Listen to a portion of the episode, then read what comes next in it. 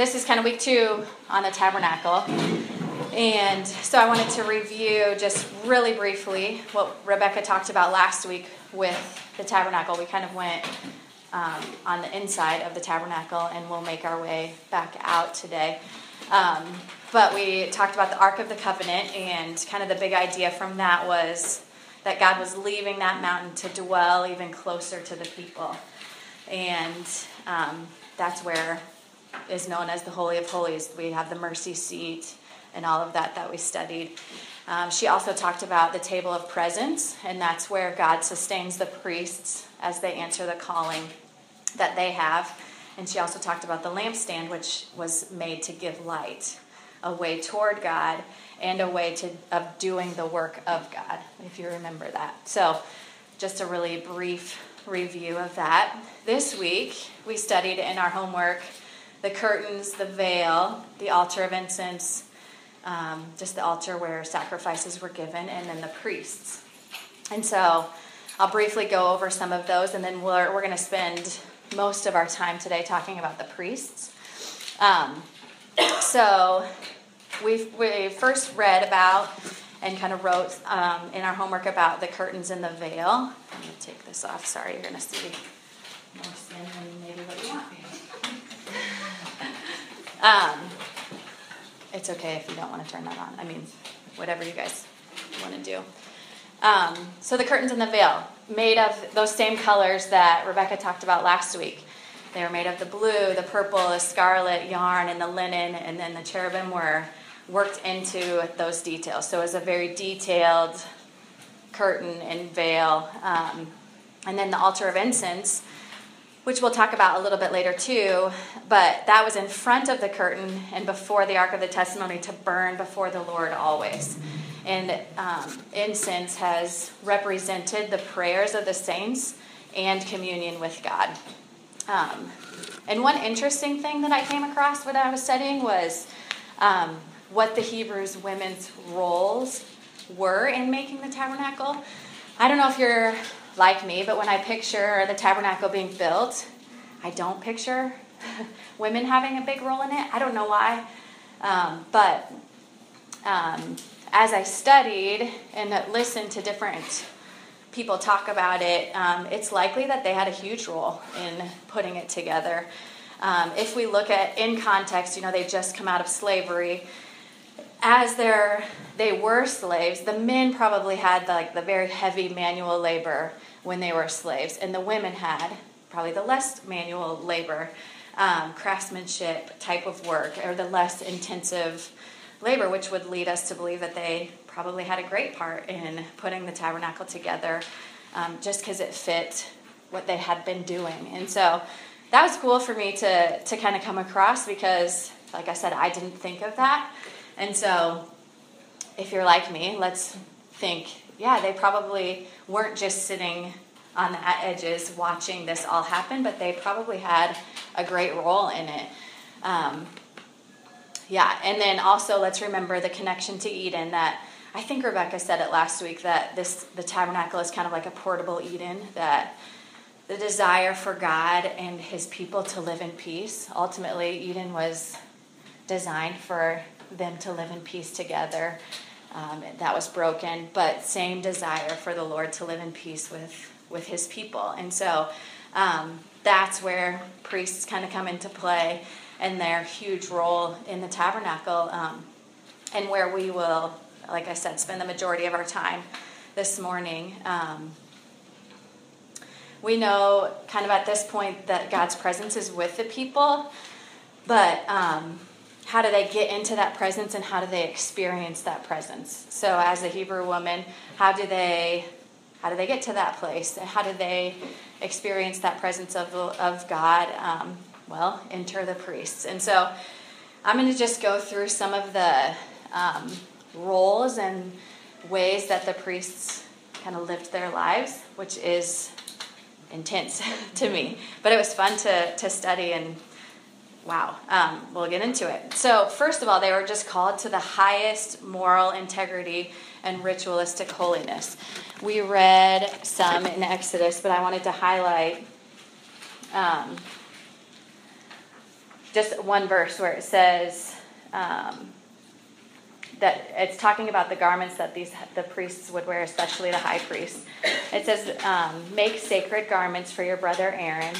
To give him dignity and honor. And so that's what the priest and especially the high priest's role was. It was very dignified, very honorable for these people to see, which to me is like, sweet, sign me up. Who doesn't want to have a little honor and a little dignity thrown their way? Well, I quickly changed my tune as I continued to, to learn. So, with that, they had to dress the part, and we kind of read through that in our homework. But I wanted us to like really think about what that would entail. Um, so, it would have been super heavy because they had a ton of stuff to put on. Um, I don't think we read about the. Did you guys read about their underwear, the undergarments? Okay, so later on, it goes even more specific about these. they had, they called them undergarments, um, which was also a reminder of Eden in their nakedness. You know, God sacrificed so that they could cover their nakedness, and these these priests had to wear underwear that was like up to their waist and down basically to their thigh. So, a new definition of granny panties, which I know so much about right now. Um, but it gave them cover. Like, they, they didn't want any nakedness to, to be before the Lord. And so, that was a big part of their garments, is to make sure that they had that, that on. And then you had the robe that was made of blue cloth. They had a tunic of fine linen. They had an embroidered sash. And then the turban on their head that had a plate um, of gold that said, Holy is the Lord on it. And then the breastplate and the ephod, which, um, yeah, made of pure gold. And they had blue, purple, and scarlet with fine stones on them. So if you picture, I was going to try to print off a picture so that you could kind of, I'm more of a visual person, but I couldn't figure out how to pick print one that made it worth it. Then I thought about trying to use the TV, and then I was like, I don't know technology very well. So you'll just have to visualize. Yes, you could YouTube it, you could um, just Google it. But it's a square, this breastplate of gold, and then there's um, rows of stones. I think we read about the stones, right? And each stone had one of the names of Israel on it, right? And then the ephod, part of the ephod was the shoulder pads, and they had two stones on their shoulder pads, six names on one of them and six on the other, um, and then connected with a waistband or whatever. So, a lot of garments, very heavy. Um, yeah, just walking around doing their thing with that would be pretty intense. And I imagine and really hot because that's what I picture the environment to be. And so, whew, talk about sweating. Anyway, um, so and a good connection that these are the same materials that were made to make the tabernacle, especially inside the holy of holies. And so, you know that that's a big deal when something that is the same as where the God is dwelling is going to be put on these high, this high priest. Um, now, this, what I found was interesting too, was this was the picture of the ideal high priest. And it was interesting that we read about the garments before we actually read about the man that would be put into those garments because who can live up to that? Like, who on earth can can fill those garments and live up to that ideal high priest to represent God to the people and then to take and represent the people to God. I mean, it's a both way um, thing. And yeah, his job is to trust in and have the heart and the pleasure of God for those who are his sons and daughters, for those who are his people, um, and to show and live out that God's mercy triumphs over judgment. Um, so it's the weight of someone um, that I was listening to said interesting that the names were on the shoulder, shoulders, and on the heart because he carried the weight of those God's people in his heart and on his shoulders, and just the just that responsibility that that he had and that those priests had was was pretty amazing. And so, like I said, they are to represent the people um, and they're also responsible for the people. And so that's um, not a coincidence, like I said, that it was on their heart and um, in their heart and on their shoulders. And they, these, um, especially the first priest, Aaron and his sons, they um, were up on the mountain. If you remember Rebecca saying the 70 elders went halfway up the mountain, they saw the Shekinah glory of God. Then God called Moses. If those other guys would have went up, they would have died because they would have been so close to that glory of God. Um, and so they have seen that, and now they're being asked, like, hey, come on into the Holy of Holies, let's talk. Like, from this God that was like, ah. So, what a, like, terrifying and, like, such a glorious thing that they, that they get to do.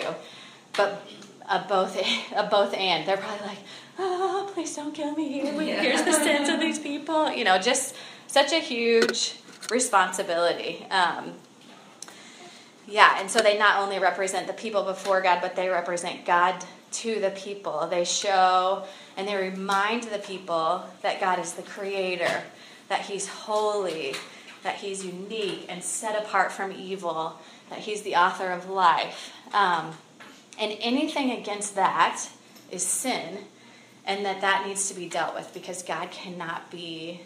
I mean, that Shekinah glory. He's, it's talked about the all-consuming fire, right? That's like judgment. That's destruction. Destruction. And so, if you don't deal with that, then that's that's the end end of it. That's the all-consuming fire aspect. And so that's what these Hebrew women wanted, and everybody wanted was to bring their sin and be covered by that, so that they could experience that that holiness of God.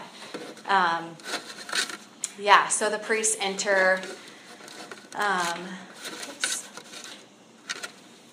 um, and on behalf of those of the of the people of these Hebrew women of the men, um, and I think it's worth noting that um, again that the the garments were made like were spoken of before the man filled the garments, and so what was the process like to be able to put on the garments? Well, it was no cup of tea.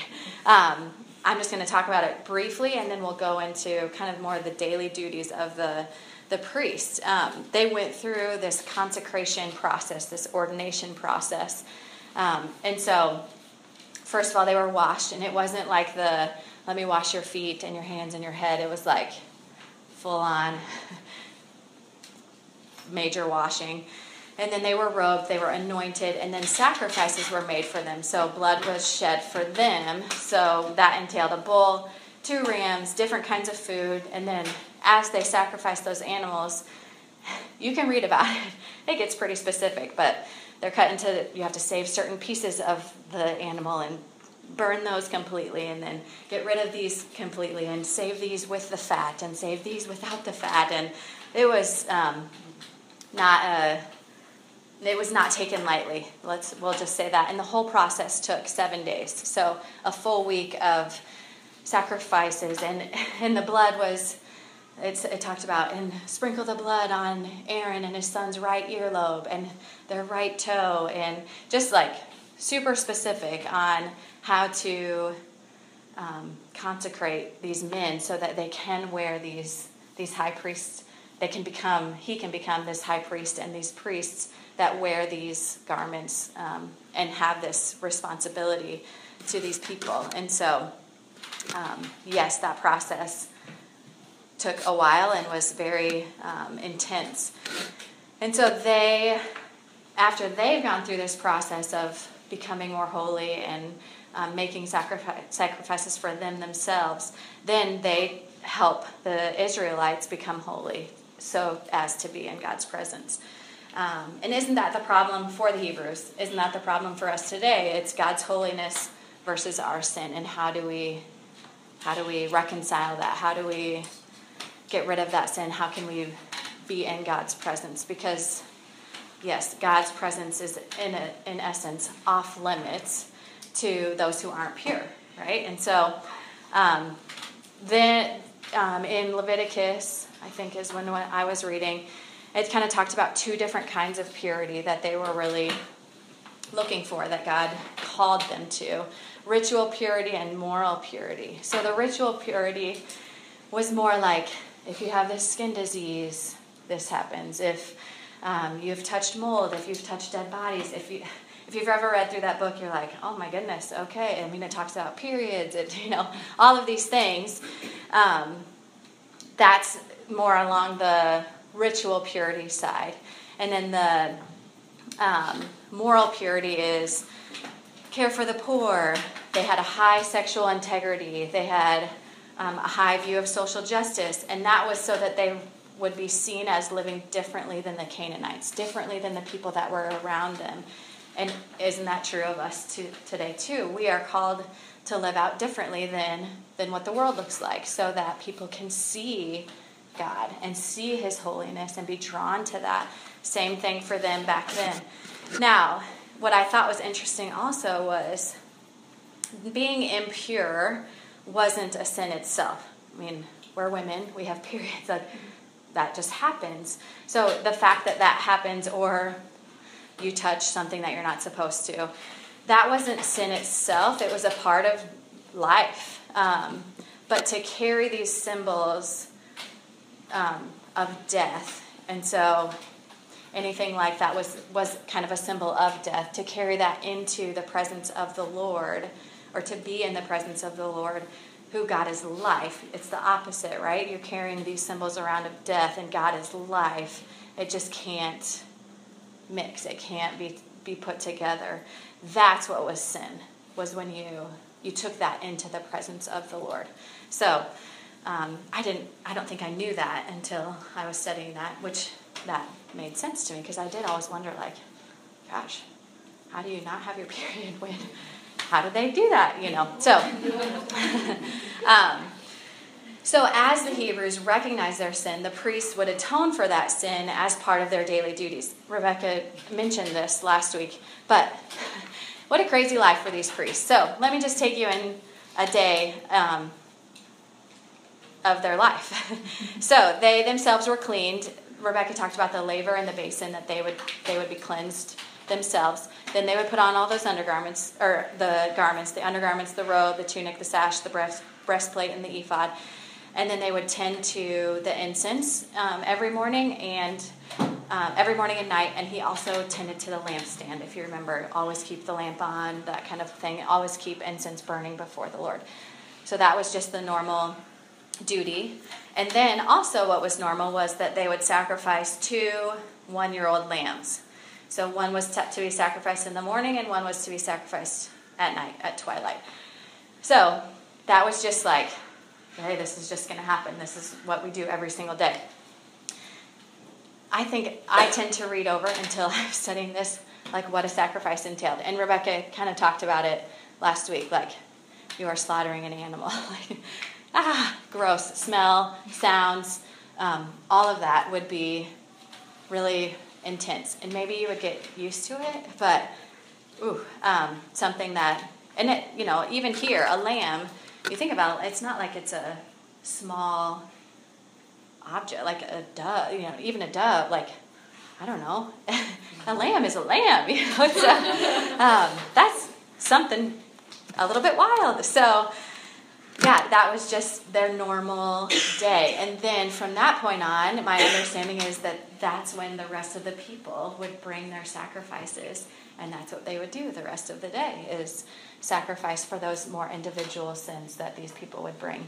And so I am married to somebody that's in full time ministry. I've been in full time ministry. And there are days when I'm like, oh, I wish you weren't in full time. Like, I, it's hard for you to bring this stuff home. It's hard um, for you to be taken away from us when it, I was expecting something different. But now I'm like, praise the Lord. This, I can handle this full time ministry. Yes, you're not doing this. Okay, we're good. We're good. And so that was just a side note of okay, we're this. Thank you, Jesus, for all that you've done, and specifically that full time ministry does not look like this anymore. Um, and then once a year, the priest would deal with the sins of the people that they were ignorant of, and that was known as the Day of Atonement. And that's when they would go in also to the Holy of Holies. That was the one time a year that they would go in to the Holy of Holies and make atonement there. Um, it is known today as Yom Kippur, if you've heard of that. And actually, that happened Friday evening into Saturday evening, which I was like, wow. So if you have Jewish friends or um, yeah, that it just happened a couple days ago. So, um, and it's, so there are, I think I read maybe six or seven, I'm thinking seven, like festivals, annual celebrations that were celebrated in the Old Testament, this being one of them. This one was more of a solemn festival. This was known as a day to humble your souls and to to reflect and to have mourning and fasting and repentance um, for these sins, most of which you're ignorant of. And so, as I was thinking about that, I was like, gosh, um, these people really knew or experienced, at least on this day, um, that it was God's standard and not their own, right? And so I think how true of it uh, is that of us today, how easy it is for us, I think, as women, to compare ourselves to other people, other situations, and we can either go flip like either side. It could be, well, at least I'm not as bad as that person, you know, like I'm living it up pretty well compared to that, or oh crap, I'm not living up to that person's standard. I better get my act together. When really, it's God's standard of holiness that we should be comparing ourselves to or living up to. And I thought um, uh, of the Proverbs 16:2. It says, "All a man's ways seem innocent to him, but motives are weighed by the Lord." And it, I think we hear often, you know, God looks at the heart. God looks at your heart and sees that where other people don't can't see that. And so as I was studying through that Day of Atonement, I just thought, gosh, it'd be good for me to, I mean, there's so many sins that I am probably ignorant of, to have that moment often where I see God's standard instead of setting one up for myself. Um, so that was just kind of a side note. But um, yes, this day is, um, yeah, the people would fast. It was a solemn and holy day. And so the high priests and the priests would do their normal duties of what we just talked about cleaning and undergarments and the two lambs and that stuff. And then, in this case, Aaron, the high priest, would take off those normal garments, do another washing, um, and put on special garments only for the Holy of Holies. And so, my understanding in studying is that they were very plain compared to the normal, elaborate um, garments that they usually wore. And then they would get the necessary animals to be sacrificed. So on the Day of Atonement, it was a bull, and that was for their own offering. Um, and then two male goats for the people's offering, and two rams, one for the priest and his family, and the other for the people. And then they would slaughter the bull for their own sin offering. And I don't know, I, I think I've probably been, I don't know, maybe I'm so bad with like distance, but a bull, like, ah. um, even a cat, like if you stand next to a cow, you're like, this is a large animal, and a bull is enormous to think that they one drag the bull into the, the tabernacle and then go through the process of slaughtering it for the high priest's sin is very intense to me. um, and so they would, that's what they would do. They would slaughter the bull for their own offering. Then they would create this cloud of incense in the Holy of Holies um, so as to cover the mercy seat, to veil the glory of God some, so that he could enter in. Um, as I was reading, someone compared it to like smoking out a beehive to get the honey. Probably a really bad comparison, but it did give me a little bit more, more of a visual. So that was a little bit helpful. But in order to dim God's presence to spare his life. And so then the priest would take the blood, some of the blood from that bowl, and sprinkle that mercy seat seven times. And then lots were cast to see which goat would be slaughtered and which goat would be um, driven away, known as the scapegoat, if you've heard that phrase before. Um, so then they would slaughter the goat that they were going to do that, and then they would do the same thing that they did for the bull. They would take some of the goat's blood and they would it would take they would take that into the holy of holies and they would apply it to the mercy seat. And and then outside of the tent, the priest would make atonement um, for the altar of burnt offering using the blood of the bull and the goat also. So basically, kind of a sprinkling of blood everywhere to make atonement and to be able to enter in to the holy of holies. And then that second goat, um, the priest, the high priest, would lay his hands on that the head of that goat, and the sins of the nation would be symbolically laid on that goat. And then it would be driven away from the camp to a desolate place, never to be returned. And so these two goats, they symbolized both the the di- diverting of God's wrath, the the churchy word is the propitiation, but just that diverting God's wrath for their sins by the death of that first goat, and then the complete removal of their sins by removing, like allowing that goat to just be completely removed from from those that place. So, um, yeah, a, a big um, event, I guess, to be seen, and even from a distance. Um, then the priest would enter the tent of meeting he would remove those garments, he would wash, and then he would put back on his normal garments. And then they would um, make a burnt offering for the rams one for the priest and his family, and the other for the people. And so, and then in more detail, that's Leviticus 16 and some of 17 if you want to go and read the Day of Atonement a little bit more specifically. But um, they would take parts of the goats and the or the goat that was sacrificed and part of the bull um, some of that would be burnt, and then the, all of the remains would be taken. If there were any remains, they would be taken outside of the camp and burned completely. Um, so, just kind of a wild, a wild day to be able to be in God's presence and for those priests to go in to the holy of holies. So, what does this teach the he? What did this teach the Hebrew women about God? What does it teach us about God? I kind of came I came up with three kind of general ideas. It teaches us about God's grace, first of all, um, that God made a way for them. He made a way for us to be in His presence through the blood sacrifice. He could have stayed up on the mountain.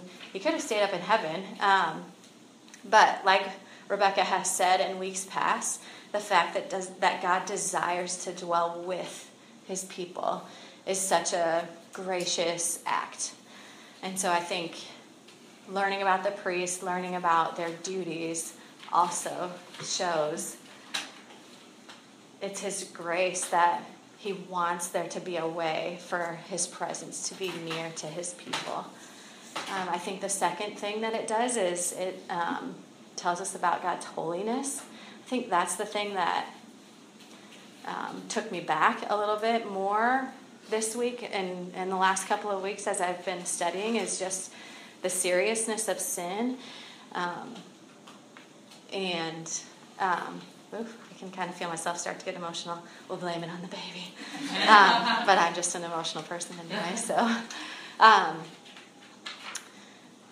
you know, in the New Testament, Rebecca has said from John 1 that Jesus tabernacled among the people and then he gave the Spirit to us to live within us. So, in a sense, God tabernacles with us.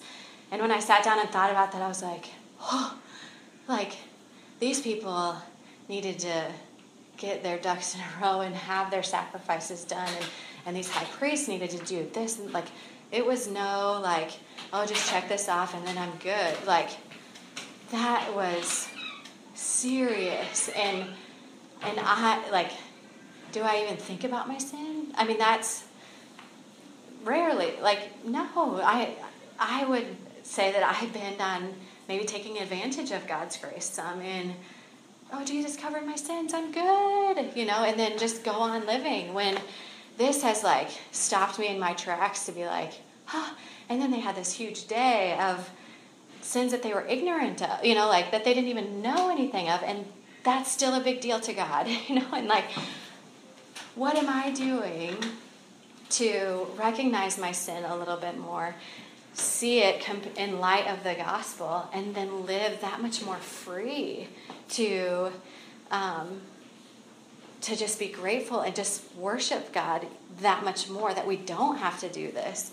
Um, I think that was, um, yeah, that's just stopped me in my tracks. Just to to be reminded of that all-consuming fire, and to be reminded of His holiness, and that that there are times when I need to have my proper place before the Lord, and that is um, bowing down. That is just I am not worthy. And the Lord has been so gracious to give me those. I shared in our small group, maybe it was two weeks ago now, that just in church we were singing, and it, it just used the words "worthy is your name," hmm. and I I couldn't say it like I'm not even worthy to say your name, Lord. Like, wow, thank you that you have given us Jesus so that we can and that we can come to that throne confidently because, man, I. And then, you know, you just start thinking, like, I am not. I'm not worthy to be able to say this. Look at me, you know. And so I'm it's never fun to be like, yes, God, show me your, show me my sin. I, I, hate praying that prayer because He always does. um, but it also allows me to get to a place of one, seeing how holy He is, and two, being so grateful and humbled that He would create that way that we can can be in His presence when He is that holy. Um, and then the third thing I think that um, it teaches us about is God's will. Um, if you stop and think about specifically these priests, I think God's will is that we would be in a delightfully dependent relationship with Him. That this purity can't come, we can't just do it on our own. We can't just be pure because we want to be. That it, we have to have that sacrifice, and that sacrifice was given to us by Him. And so I think um, that His will is that we would we would be dependent on him in our relationship with him. And then also his will is obedience. I think that's another thing that I really took away from this week is that it would be our joy to, to bring a sacrifice or to, to do that um, willingly and to live obediently so that we could be in his presence even more. And so, um, yeah, just those three things just kind of popped out to me. So here's how we're to, there's two different ways that we're to kind of tie a bow on this time. Um, and hopefully, I'm not, I didn't look too far ahead for next week, but Rebecca was like, don't talk about Jesus too much because that's all next week. And I was like, okay. uh, and she didn't say, don't talk about him because how do you not? But she's not here, so she doesn't know what we're going to talk about. So we're just gonna, yes, we're just going to go for it. So um, I just picked a short passage. I think we will read some of that um, today or this coming week. But um, I'm going to, oops, not pull that one up. Let's see. Hopefully, I can pull up the right thing. Yes, I'm going to read from Hebrews 10, and I'm going to read verses 10 through 18, and then we'll um, kind of shed light on it a little bit. It says, And by that will we have been sanctified through the offering of the body of Jesus Christ once for all. And every priest stands daily at his service, offering repeatedly the same sacrifices, which can never take away sins. But when Christ has had offered for all time a single sacrifice for sins, he sat down at the right hand of God, waiting from that time until his enemies should be made a footstool for his feet. For by a single offering he has perfected for all time those who are being sanctified. And the Holy Spirit also bears witness to us, for after saying, This is the covenant that I will make with them, for those after those days declares the Lord, I will put in I will put my laws in their hearts and write them on their minds. Then he adds, I will remember their sins and their lawless deeds no more. Where there is forgiveness of these, there is no longer any offering for sin. And I thought, what a perfect passage to talk about what Jesus did for us after we have studied and talked about all of these things that these priests had to go through compared to the one time sacrifice that Jesus did. Because Jesus is the high priest. He is those garments, like, he came from heaven. He didn't have to be consecrated or ordained in order to put those high priestly robes on. He is that man. And so um, he bears the burdens of sins on his shoulders and in his heart. He doesn't have to wear those robes with the with our names written on it. He he does that. He did that. And now we have open access to God.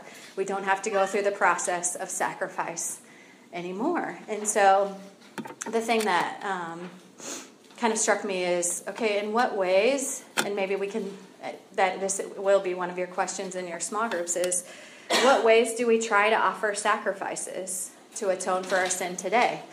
So it might be duty. You might think, oh, I just need to follow these certain rules and I'll get on God's good side out of more obligation rather than love. Or maybe it's that you have just tried to live more morally. You kind of modify your own behavior um, apart from grace and just think, oh, if I just stop doing this, then I'll be good with God. Or if I just start doing this, then I'll then I'll be on on good God's good side. Or do you um, do some kind of penance, maybe where you bring a punishment upon yourself as an outward expression of repenting for the wrong that you have done. And I was talking to Brian as I was kind of preparing this, and he made a interesting. I had to think about it for a little while. Comment, and he said, um, anything outside of the cross, even something like confession, um, it's not complete and it's not right unless you come to God with the cross. So, our only appeal to God is to look at the cross and to see and say, Man, Jesus took this for me. He, he took this and He gave me those robes of righteousness. He gave me that righteousness. So we can confess, and that's not a bad thing to do, but unless we take it to completion in the gospel, it's just not complete. Does that make sense? When he was like, even confession, I was like, wait a second. Like, we talk about confession all the time and how good that is. But when we when I drew that out a little bit more, then I was like, yes, like that makes sense to me. We can say, oh, I confess that I did this, I confess that I did this but until we can see the fullness of the gospel in that Jesus took it on the cross and gave us the right, like his righteousness, it's just not complete.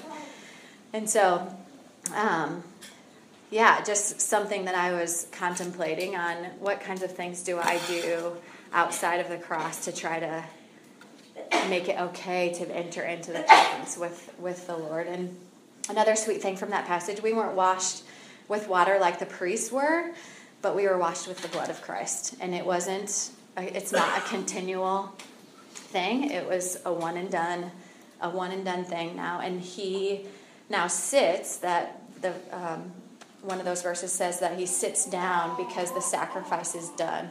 I think it was interesting a couple weeks ago, or maybe just last week. Rebecca talked about how there's only one seat in the tabernacle because there's always something to be done, like always work to be done.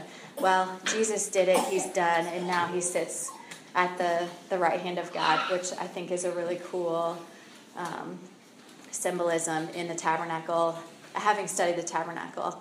Um, and now, from now on, the law is written on our hearts and it's written in our minds from the Holy Spirit. Now, not perfectly. We're not going to live that out perfectly, but it's in us, it's in me. It's because of the Spirit that will convict us and teach us and make us more holy like like Christ and and the fact that he remembers our sins no more and and that we don't have to go through that daily I mean it would be like these Hebrew women would women would sacrifice they would take two steps out maybe go the rest of the day with their families and be like oh crap I better go back tomorrow because of this, this, this, and this. And um, that probably was a bit exhausting. And now we can just go freely to the Lord in that. And I like, how much that do we get to, to praise the Lord for that? And so, um, what does this mean for us today? One, share the gospel with yourself, like with ourselves. I think that has become kind of a term that we've been starting to use over and over. At least I feel like it has been. Um, is to, yeah, to share the gospel with yourself. That it should drive us um, to holiness, to living more in line with with God, and um, and then I think also First Peter, if we go back to the last study that we did, First Peter two nine talks about how that we are a royal priesthood, and so in a sense we are like priests to each other, to the world, because we've been given given that righteousness because of Jesus. So how do we do that? Um, we the priest's role, if you remember, is to keep incense burning and keep the light on, right? And so Rebecca talked about it last week. How do we be a light?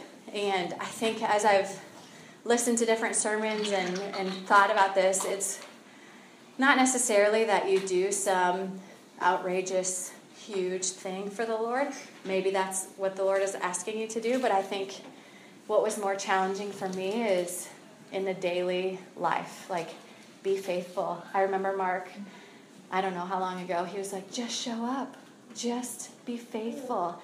And that will lead to a lifetime of being priestly to other people. And, and so for us, it's at, at our home, in our home, with our children, with um, our husbands, with our roommates, whoever. Um, it's at work, working with excellence and doing things well and, um, and being trustworthy. It's when we're at play, you know, and, and sacrificing for the right things, like out of love and out of, um, instead of that obligation. And so, um, and then the incense, um, incense it was known for um, as like prayers being lifted up to the Lord. Uh, I wanted to share one psalm. Oops, Psalms, then Proverbs. Mm-hmm. Psalm 141 2 says, I pour out my complaint before him. Before him, I tell my trouble. And so, just that um, idea. Oops, 141 too there. I was like, well, that didn't really make sense. okay. It says, May my prayer be set before you like incense. May the lifting up of my hands be like the evening sacrifice. Um, and so, are we women of, of prayer? Like, let's be prayer warriors. Prayer to me is tough. it's not like a natural thing for me. And so, I think if we can just practice it, it's we're going to see God do amazing things and, and to pray expectantly and pray big things for ourselves, for our family, for our church, for our community, and pray expectantly that God's going to do it, that God's going to do do great things. And I think if we do that, then then we're going to see God move and we're going to see that lifetime of faithfulness just be built in our lives and in our families' lives. So, Rebecca suggested that I um, read this blog that she found. Um, and it's just a fun, like, tie on the whole tabernacle. It's just a, it's taken from this guy named John Phillips, Exploring Hebrews commentary. And so it's just kind of a story form. Um, of what the tabernacle was like from an outsider perspective, from a Moabite, actually. And so, yeah, you can just listen and then we'll break into small groups. It says, let's see. Imagine with me a Moabite of old gazing down upon the tabernacle of Israel from some lofty hillside. This Moabite is attracted to what he sees, so he descends the hill and makes his way toward the tabernacle. He walks around this high wall of dazzling linen until he comes to a gate, and at the gate he sees a man. May I go in there? He asks. pointing to the gate where all the bustle of the activity in the tab- tabernacle's outer, co- outer court can be seen. Who are you? demands the man suspiciously. I'm from Moab, the stranger replies. Well, I'm very sorry, but you can't go in there. You see, it's not for you. The law of Moses has barred the Moabite from any part in the worship of Israel until his 10th generation. The Moabite looked so sad and said, Well, what would I have to do? What would I have to do to go in there? And the gatekeeper replies, You would have to be born again. You would have to be born an Israelite of the tribe of Judah or of the tribe of Benjamin or Dan. Oh, how I wish I had been born an Israelite, the Moabite says. As he looks again, he sees one of the priests having offered a sacrifice at the brazen, brazen altar, and the priest cleansed himself at the brazen laver. And then the Moabite sees the priest enter the tabernacle's interior. What's in there? He asked the, asked the Moabite.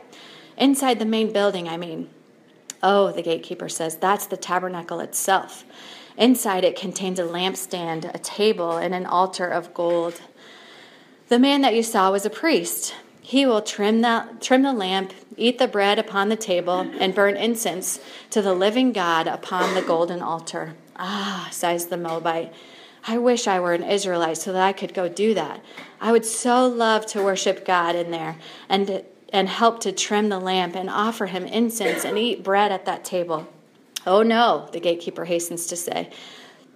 Even I could not do that. To worship in the holy place, one must not be born.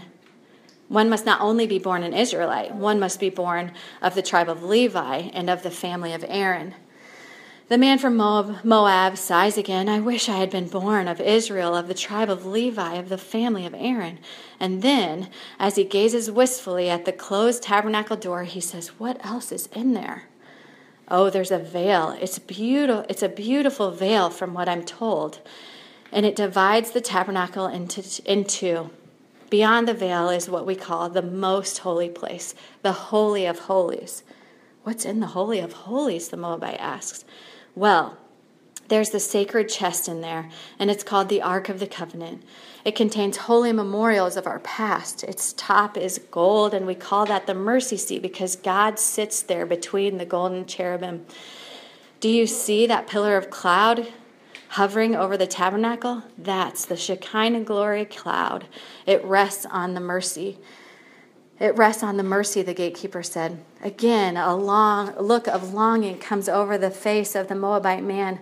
Oh, he said, if only I were a priest. How I would love to go into the Holy of Holies and gaze upon the glory of God and worship Him there and in the beauty of His holiness. Oh, no, the man said the man at the gate. You couldn't do that even if you were a priest. Only the high priest can enter the most holy place. Only he can go in there, nobody else. The heart of the man from Moab yearns once more. Oh, he cried, if only I had been born an Israelite of the tribe of Levi, of the family of Aaron, if only I had been born a high priest. I would go in there every day. I would go in there three times a day. I would worship continually in the Holy of Holies. The gatekeeper looked at the man from Moab again and once more shook his head. Oh, now, he said, you couldn't do you couldn't do that.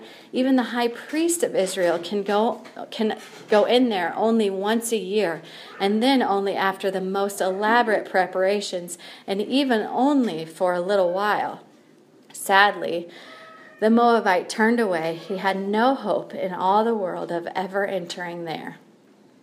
Hebrews 10 19 through 22 says, Therefore, brothers, since we have confidence to enter the holy places by the blood of Jesus, by the new and living way that he opened for us through the curtain, that is, through his flesh, and since we have a great priest over the house of God, let us draw near with the true heart in full assurance of faith.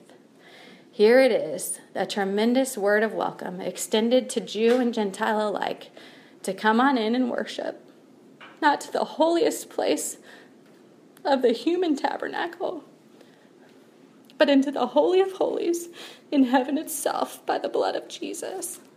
Um, I'll pray for us and then we can break into our small groups and kind of break it down a little bit more.